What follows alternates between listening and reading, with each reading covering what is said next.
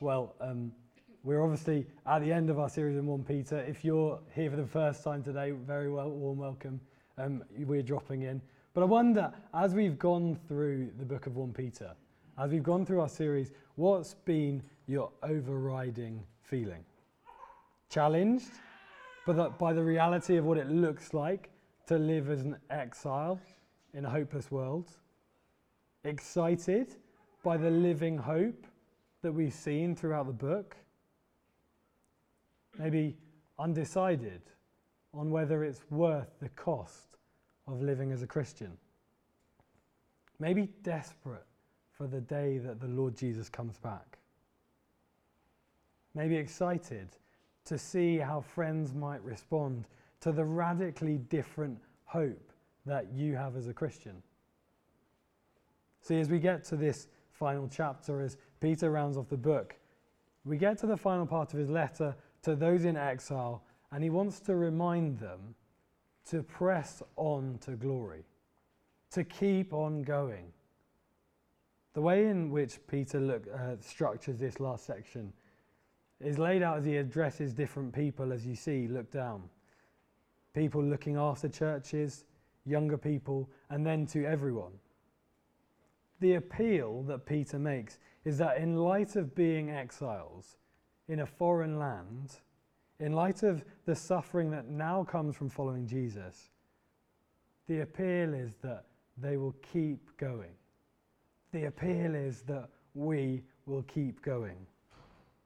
And the content of the appeal there is repeated to different people, but the message remains the same throughout. It's consistent.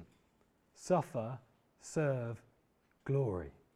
Suffer, serve, glory. So we're going to see first then share in Christ's suffering. For such a short book, here in verse 1 is Peter's 13th time that he mentions to scattered exiles, the norm is that Jesus and his followers will suffer. Just have a look down at verse 1. I appeal as a fellow elder and a witness of Christ's suffering, who also will share in the glory to be revealed. The normative framework for Christians is being hammered home to those recipients of this letter.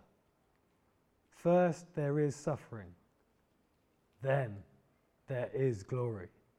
First the cross, then the crown. And there's no immunity first to the, the leaders of the churches that he's addressing there scattered among Turkey. And there's no immunity for the members of the churches that he writes to. And there's no immunity to us now if we follow Jesus. But see there, verse 1, it's a reassurance to those Christian leaders that their suffering as with Peter's, is a mark of authentic Christian experience on the way to glory. That's what Peter wants to remind his readers. But have a look down then at verse 8. His warning to all is to be real. Be real about what it's like to follow Christ. Look there at verse 8. Be alert and of sober mind. Your enemy, the devil, prowls around like a roaring lion for someone to devour. See, the devil would love to find a foothold in the sufferings of those people scattered among modern day Turkey. The devil would love to find a foothold in the persecution that we face as Town Church Bicester as we seek to make Christ known. Peter encourages his readers to have sober judgment. Why is it that when someone shuns us for being a Christian, we assume that God doesn't want us to talk to that person? Why is it that the moment we get the opportunity to speak out in a group, say something of the fact that we trust in Jesus, we're suddenly embarrassed? Why is it that we let people's opinions shape the way we act and speak? We let it drive what we do and say because part of us is blind to the spiritual forces of this world. Just read again. Your enemy, the devil, prowls around like a roaring lion, looking for someone to devour. See, the devil gets the slightest sniff of suffering and persecution, and he would love for that to be the thing that enables him to devour you, to steal you away. Our present suffering has a real spiritual dimension to it. The first physician to die in the United Kingdom of AIDS was a young Christian who had contracted the disease um, abroad, serving as a missionary, doing medical research alongside working in the church in Zimbabwe. In, in his final days, he became unable to communicate properly with his wife and family. She lovingly supported him at his bedside. But increasingly, the relationship became strained because the communication wasn't there. But on one occasion, he took a notepad, took a pen, and wrote the letter J. His wife ran through a mental dictionary of words, trying to work out what he was saying, until she came to realize. Jesus, she said. Her husband nodded as much as he could. Jesus was all he needed in that suffering. See, in the face of suffering, Jesus has been there first. In the case of suffering for honoring God, he knows exactly what it means. And in the face of spiritual battle of facing suffering, Peter says, look down, resist him, standing firm in the faith, because you know that the family of believers throughout the world is undergoing the same kind of sufferings. It's the norm. And the way in which we will resist is standing firm in the faith that we already have in Jesus. That's his victory over death that secures eternity with him forever. That is living hope that we've talked about. By faith alone, we come to him, not in any merit of our own. See, in that suffering, we're pointed to Jesus' achievement. In our suffering, we stand firm in the same faith, not because of our own merit, because of what Jesus has done. Listen here to what Spurgeon has written about this. We little know what we owe to our Saviour's prayers. When we reach the hilltops of heaven and look back upon all the way whereby the Lord our God has led us, how we shall praise him who before the eternal throne undid the mis- mischief which Satan was doing upon earth. How we shall thank him because he never held his peace, but day and night pointed to the wounds upon his hands and carried our names upon his breastplate. Day and night he pointed us to the wounds upon his hands. See, our suffering points us to Jesus, his work, what he's achieved, and that living hope for eternity. Why? That we would be reminded of what he's done and seek to be with him.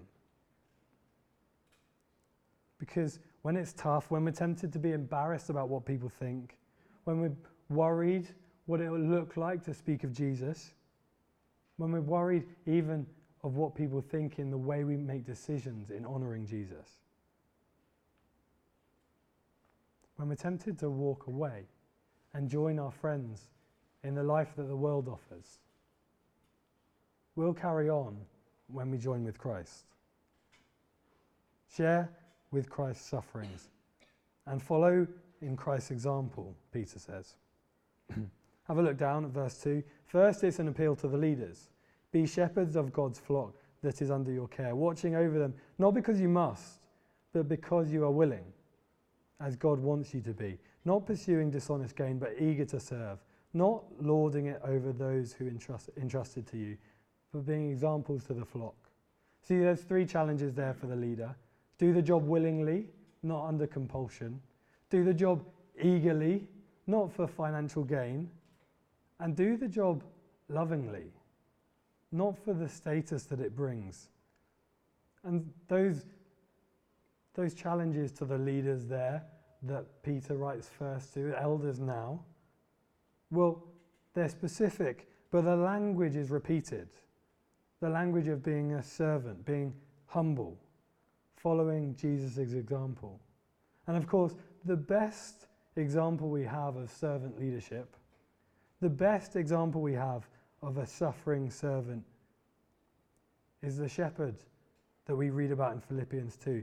Just listen to Philippians 2, verses 5 to 8. In your relationships with one another, have the same mindset as Christ Jesus, who, being in very nature God, did not consider equality with God something to be used to his own advantage. Rather, he made himself nothing by taking the very nature of a servant, being made in human likeness, and being found in appearance as a man. He humbled himself by becoming obedient to death, even death on a cross. See, it comes down, Peter's charge, to having an attitude of service, not one of entitlement. And if there was one human in the whole of history who is entitled to the whole earth, it's Jesus. But instead, he stooped down to serve. And it's not just a call for leaders there in modern day Turkey, it's not just a call for leaders of churches now. Just look down at verse 5. In the same way, all of you clothe yourselves with humility towards one another. And an attitude of humility and service towards one another flows out of our attitude and humility toward God. Look at the language of verse 6. Humble yourselves, therefore, under God's mighty hand, that he may lift you up in due time. The language of God's provision to the exiles is so strong there as Peter's writing to those that would have been exiles in a foreign land. The mighty hand of God is repeated phrase that we hear through the Old Testament as God's people are scattered. God's people are exiles. And God, of course, goes on to deliver his people. See, to humble ourselves before God is to admit a total incapacity to deal with our current situation, but to trust and depend on God's deliverance. It's not often that we'd associate pride with trying to deal with our own circumstances, with worry of what might happen next. But Peter's call is in light of your circumstances, exiles, in light of where you are, in light of what's going on, in light of being scattered, trust in God's deliverance. Just have a look at the link between verse 7 and 8. The second verb there is a, a linking verb, a participle. So you should really read it like this Humble yourself casting your anxieties on God. Those two verses aren't disconnected. See, a constant worrying is a form of pride because deep down it says, I'm trusting myself more than I'm trusting God. And there's no way we can humble ourselves without causing so much anxiety unless we cast it on God. What might that look like? Well, how could I possibly be humble, admit that I get things wrong, without being desperately anxious of what people think of me? How could I possibly recognize great things in others without being desperately anxious that they see something in me? How could I possibly not promote myself without being desperately anxious about people seeing me? The only way is when our humility is God focused. When we cast our anxieties, our worries on God. Humble yourselves, therefore, under God's mighty hand, that he may lift you up in due time, casting all your anxiety on him because he cares for you. See, if true humility is linked to casting our anxiety on God, then we know from the rest of the Bible that that must be linked to prayer. This is what Philippians 4, verse 6 says Cast your anxiety on the Lord by praying and letting your requests be made known to Him. The connection is simple. Trusting that God cares about your anxiety is expressed in prayer, depending on Him, trusting in His deliverance. Just look what Jesus did in the hour that He could be most anxious, as He'd resolutely set out for Jerusalem to go to the cross in the face of torment and suffering. He withdrew to pray. Peter's appeal is that we follow Christ's example. Humble service dependent on God. Follow Christ's example. But if it was just left there, it would be a pretty hopeless end to the letter, wouldn't it? But through this letter, Peter has constantly pointed back to that 1 verse 3 that we, we've had as our memory verse, to the living hope. And here, as he finishes the letter, he points to the culmination of that living hope, a future glory. So, if you're in any doubt of how a living hope tra- truly transforms the way we view living in exile, the way we cope with what's going on in life now, here it is. Share in Christ's glory. That's what Peter says. That 1 verse 3 new birth into a living hope through the resurrection of Jesus. Repeatedly, we've talked about how the new life, which leads to a sure hope for eternity, that Jesus' death secures life with him for those that he's called. Peter says in verse 4 that li- what that living hope will amount to. Have a look down. And when the chief shepherd appears, you will receive the crown of glory that will never fade away. That's a living hope, isn't it? A, a crown of glory that will never fade away. If you're sat there thinking, this living hope, what does that actually look like? What does it become? If you've wondered through this series, thinking, what does it, how does it grip my life? Ultimately, Peter's saying the Lord Jesus will come back and gather his people, the chief shepherd. Revelation 7 uses this language. Let me read a couple of verses. They are before the throne of God and serve him day and night in his temple. That's his people that he's gathered together. And he who sits on the throne will shelter them with his presence. Never again will they hunger. Never again will they thirst. The sun will not beat down on them, nor any scorching heat. For the Lamb at the center of the throne will be their shepherd. He will lead them to springs of living water, and God will wipe every tear from their eyes. In the face of struggles now, Peter uses this language to say that chief shepherd will gather his people. In the face of persecution, distress, tears, struggles, being rejected by family, friends, feeling like an odd one out, feeling like you're going it alone. Peter says, with the Lamb as your shepherd, will you have this picture in mind? Never again will you hunger. Never again will you thirst.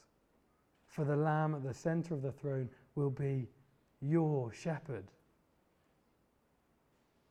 John's language in Revelation 7 springs of living water reminds us in, in the Gospel of John, where he talks about springs of living water that well up to eternal life. The language that speaks through Revelation of the restoration of the city of Israel. No longer will God's people be exiles in a hopeless world, but together for eternity, gathered around the throne.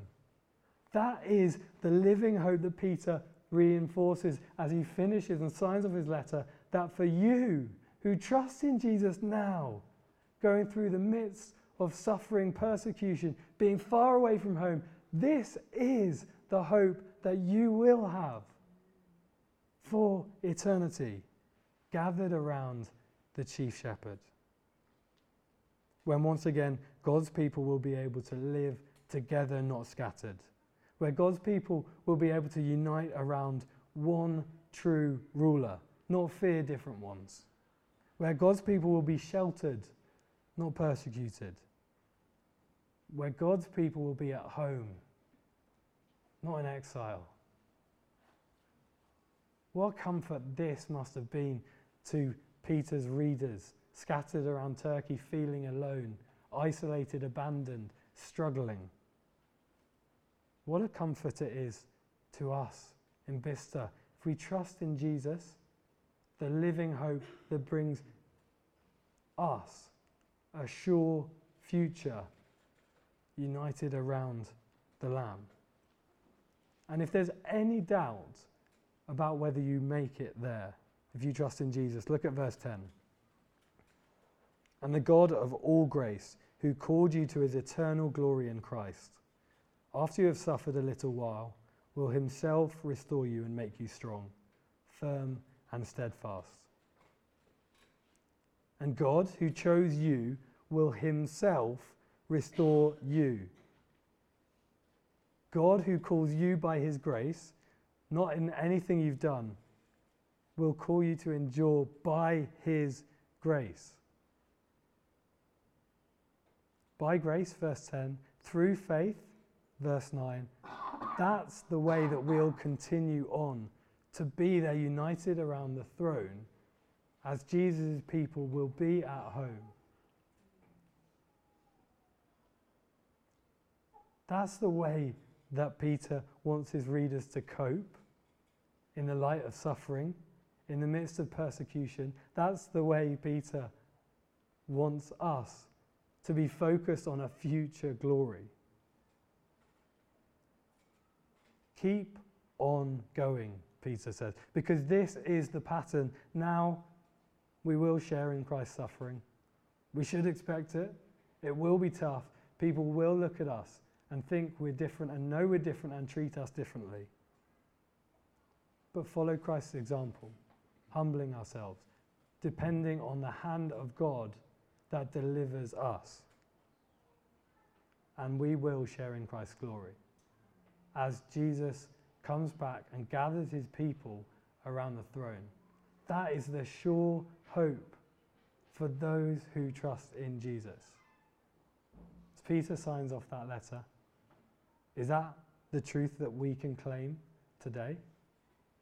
Is that the truth that we will claim in the midst of suffering and persecution? Is that the truth that we'll continue to claim as a church? Let's pray.